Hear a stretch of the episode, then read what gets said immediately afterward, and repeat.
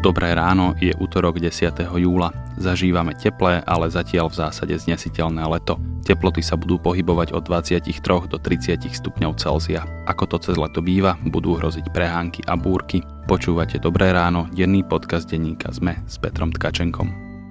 My vždy necítime, ale vaši kolegovia áno. Dnešný podcast vám prinášajú svieže a chuťovo originálne zubné pasty BU od Curaprox. Na www.sme.sk lomka Curaprox po zadaní hesla podcast dostanete k nákupu BU single kevku zdarma.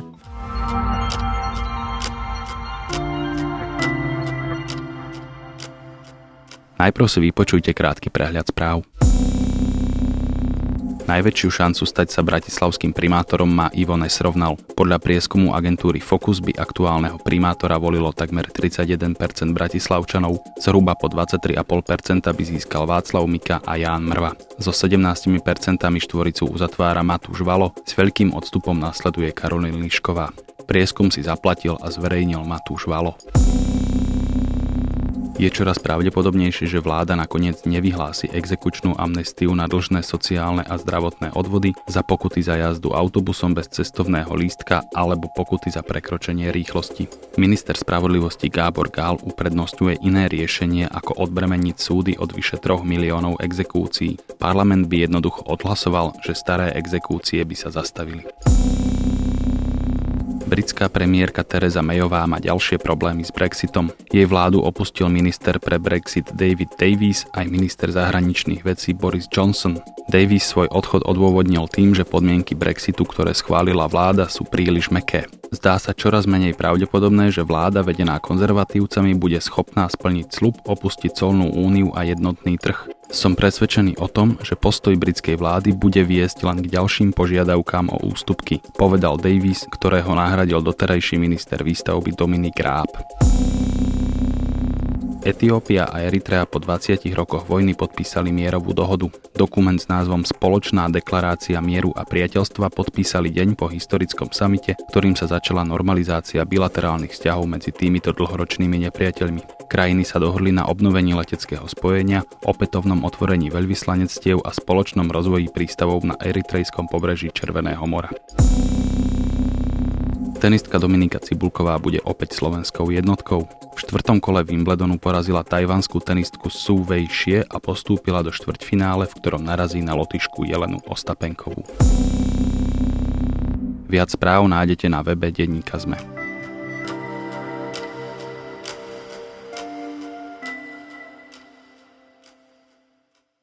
Musím sa čestne priznať, že občas v tomto podcaste predstieram nevedomosť, aby som z hostí dostal odpovede, ktoré by mali zaznieť. Dnes to však nebude ten prípad. V štúdiu so mnou totiž sedí Adam Valček. Odhadujem, že asi jeden z desiatich ľudí na Slovensku, ktorí sa vyznajú v kauze Technopol. Adam je človek, ktorý si v čase osobného voľna prezerá kataster nehnuteľností, hľadá zaujímavé zápisy a občas aj nájde ako teraz, keď zistil, že Technopol bol prepísaný na schránkovú firmu Midas Investments, z ktorej vedú stopy kam inam ako k Marianovi Kočnerovi.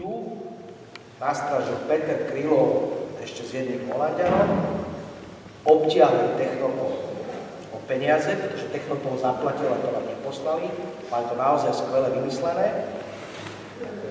A samozrejme do toho sa zamontoval vtedajší riaditeľ tajnej služby a vtedajší premiér Vladimír Večiar, pre ktorého to bola zámienka, ako si vyrovnať spory s vtedajším. Počuli sme, ako o Technopole hovorí ten najpovolanejší, konkrétne Marian Kočner, ktorý sa vrátil do hlbokých 90. rokov ako si aj my, väčšina z nás, teda zrejme pamätáme Technopol v súvislosti s Marianom Kočnerom a Michalom Kováčom. Adam, o čom sa to teda vlastne rozprávame, keď sa rozprávame o Technopole? ten aktuálny Technopol vlastne nemá nič spoločné s Technopolom z roku 1992 okrem uh, názvu a okrem toho, že sa týka spoločnosti Technopol a teda okrem hlavného protagonistu Mariana Kočnera. Ten z roku 1992 v skutočnosti sú to dve kauzy. Jedna je fiktívny obchod s textilom do Holandska, v tomto prípade bol vypočúvaný a stíhaný aj Michal Kovač mladší a neskôr sa tento prípad stal zámienkou na jeho únos do cudziny. A druhý prípad, ktorý je už menej známy, ale pán Kočner na neho tiež má individuálnu milosť, je kauza zvaná Protender a to je 12 zmluv za 126 miliónov vtedajších korún, ktoré mal Kočner so svojimi kumpánmi vytunelovať z Technopolu. Ten dnešný Technopol. To už sa dostávame k nejakej tretej kauze? Uh, áno, ktorá vôbec nesúvisí s fiktívnym Čiže na tie dve predtým máme úplne zabudnúť? Presne tak. O, nemajú spolu nič spoločné okrem teda názvu a, a Mariana Kočnera. A tá terajšia, o ktorej dneska médiá široko informujú, sa začala odohrávať v roku 2016, keď uh, dovtedajší dlhoročný riaditeľ Technopolu Pavel Pávek. Prepač, že ti do toho skočím, ešte úplne laicky mi vysvetli, čo to ten Technopol vlastne je, lebo ja úplne povedané poriadne neviem. Mm, Bratislavská spoločnosť, e, ktorá sa dneska zaoberá prevažne e, developmentom, realitami, vlastní ikonický vežia kancelársky Technopol v Bratislavskej Petržalke a prisluchajúce kongresové centrum a vlastne aj mnoho iných nehnuteľností v hlavnom meste, najmä stavebné pozemky, ale aj projekty a nehnuteľnosti mimo hlavného mesta. Čiže zrejme pomerne lukratívna firma. Áno, v 90. rokoch to bola bežná obchodná spoločnosť, kedy sa obchodovalo, tak povedať, so všetkým. V 2016 začal mať teda dlhoročný riaditeľ Technopolu manželské nezhody so svojou manželkou Denisou Pávekovou tie vygradovali až do toho, že pani Páveková podľa policajného uznesenia odcudzila z firemného trezoru akcie spoločnosti Technopol Service.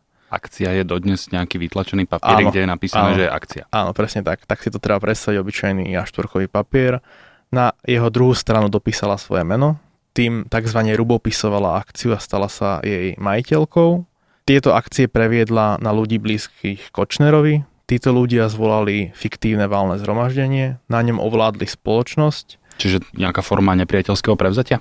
E, veľmi vzdialene, hoci teda ten výraz nepriateľské prevzatie sa označuje veľmi konkrétny typ právneho boja o firmu, ktorý je v zásade legitímny mm-hmm. v mhm. niektorých situáciách. Dobre, tak to budeme nazývať toto len krádežou, hej? Áno, tak to nazýva policia. Bola to krádež akcií, ona ich následne predala a preto je stíhaná aj za legalizáciu príjmov stresnej činnosti a ľudia blízke Kočnerovi Technopol ovládli a začali z neho vyvádzať majetok. Zhruba sa bavíme o nehnuteľnostiach za 20 miliónov eur. Vrátanie toho ikonického vežiaka Technopol v Petržalke. Kto sa vlastne stal vlastníkom Technopolu? Bola to fyzická osoba Mariana Kočnera alebo nejaké uh, nie. firmy? Uh, vlastníkom uh, Technopolu ako firmy ukradnutej tých akcií sa stala firma Arrow uh, Andreja Šabíka, ktorý je právnikom Mariana Kočnera, zastupuje ho aj v kauze zmenky, televízie Markíza. A vlastníkom uh, budovy Technopolu a tých nehnuteľností za 20 miliónov eur momentálne ňou je firma Reality Fund, ktorú vlastne ďalší Kočnerov známy a spoločník z 90. rokov Petr Horvát. Dobre. Oni z tej firmy začali vyťahovať peniaze, predpokladám, že prevodmi na nejaké iné firmy alebo nejaké... Majetok, áno, presne tak. A čo sa dialo potom? Dodnes platí, že Kočner má priamo vplyv na tie firmy a on s nimi môže disponovať, alebo kto s nimi môže disponovať? Jeho vplyv asi nie je priamy. My vychádzame z toho, že vlastne celá tá skupina, ktorá je za tú krádež obvinená, sú všetko známi Mariana Kočnera, ale nemá tam žiaden priamy vplyv, aspoň nie je ten vplyv viditeľný. Momentálne situácia je taká, že nehnuteľnosti stále vlastní Reality Fond. Tá zmena, ktorá nastala, je, že reality fondu na tú kúpu, aby budila zdanie, že to je legálny obchod, že si kúpil proste panelák. Keď to kupovali od tej pani Pávekovej? Áno, presne, tak to vlastne vyťahovali z Technopolu. Uh, tak im na to požičala Privatbanka zo skupiny Penta, 5 miliónov eur.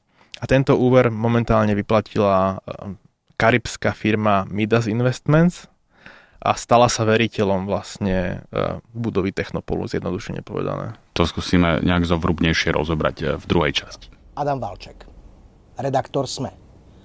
Momentálne jediný novinár na Slovensku, ktorý má policajnú ochranu. Viete prečo?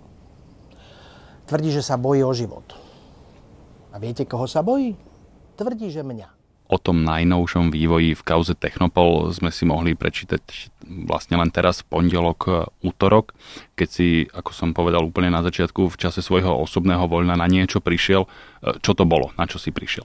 Na to, že vlastne karibská firma Midas Investments vyplatila, zjednodušene povedané, vyplatila úver v Privatbanke, ktorým Kočnerovci zaplatili za ten vytunelovaný majetok. Na toto sa dá ako prísť? Takže e, úplne všetci asi máme, tá väčšina e, národa má podľa štatistik hypotéky. Na každej nehnuteľnosti svieti tzv. ťarcha a tam je že záložné právo v prospech banky tej a tej. A toto je presne aj na Technopole, bolo to tam donedávna v prospech Privatbanky, mala záložné právo na tie budovy, lebo poskytla úber tej firme a tým Kočnerovcom. No a dneska to záložné právo tam svieti, ale v prospech firmy uh, Midas Investments. Ale to my nemôžeme vedieť, že tá firma previedla v hotovosti nejaké peniaze, e, kým sa nepozrieme do účtovníctva, alebo tak môžeme to predpokladať, že e, nejaké peniaze áno, v, v katastri sa píše, že ide o zmluvu o postupení pohľadávok, ale či došlo k reálnemu nejakému vyrovnaniu finančnému, to naozaj nevieme.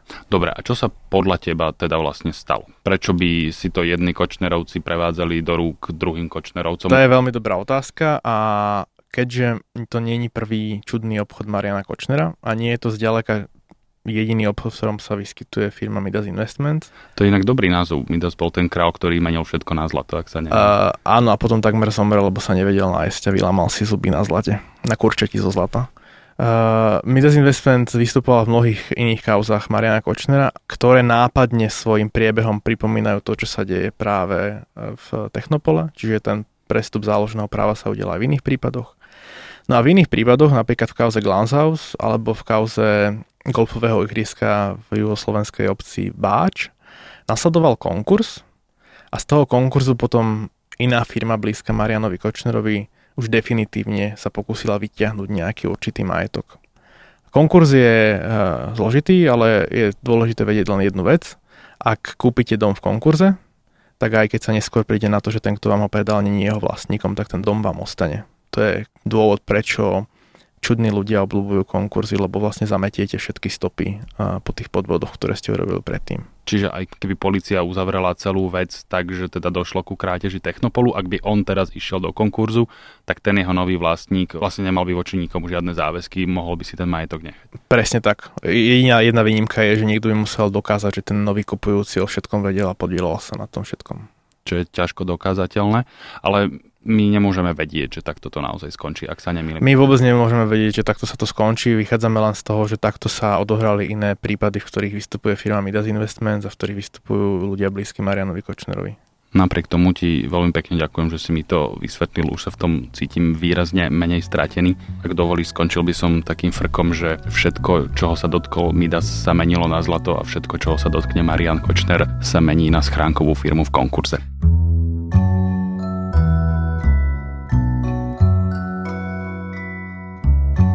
To je na dnes všetko, želáme vám pekný deň. Počúvali ste Dobré ráno, denný podcast denníka sme s Petrom Tkačenkom a Adamom Valčekom. Dobré ráno nájdete každé ráno na titulke sme, v dennom newsletteri sme, na platforme Spotify alebo vo svojej podcastovej mobilnej aplikácii. Všetky diely nájdete aj na adrese sme.sk lomka Dobré ráno.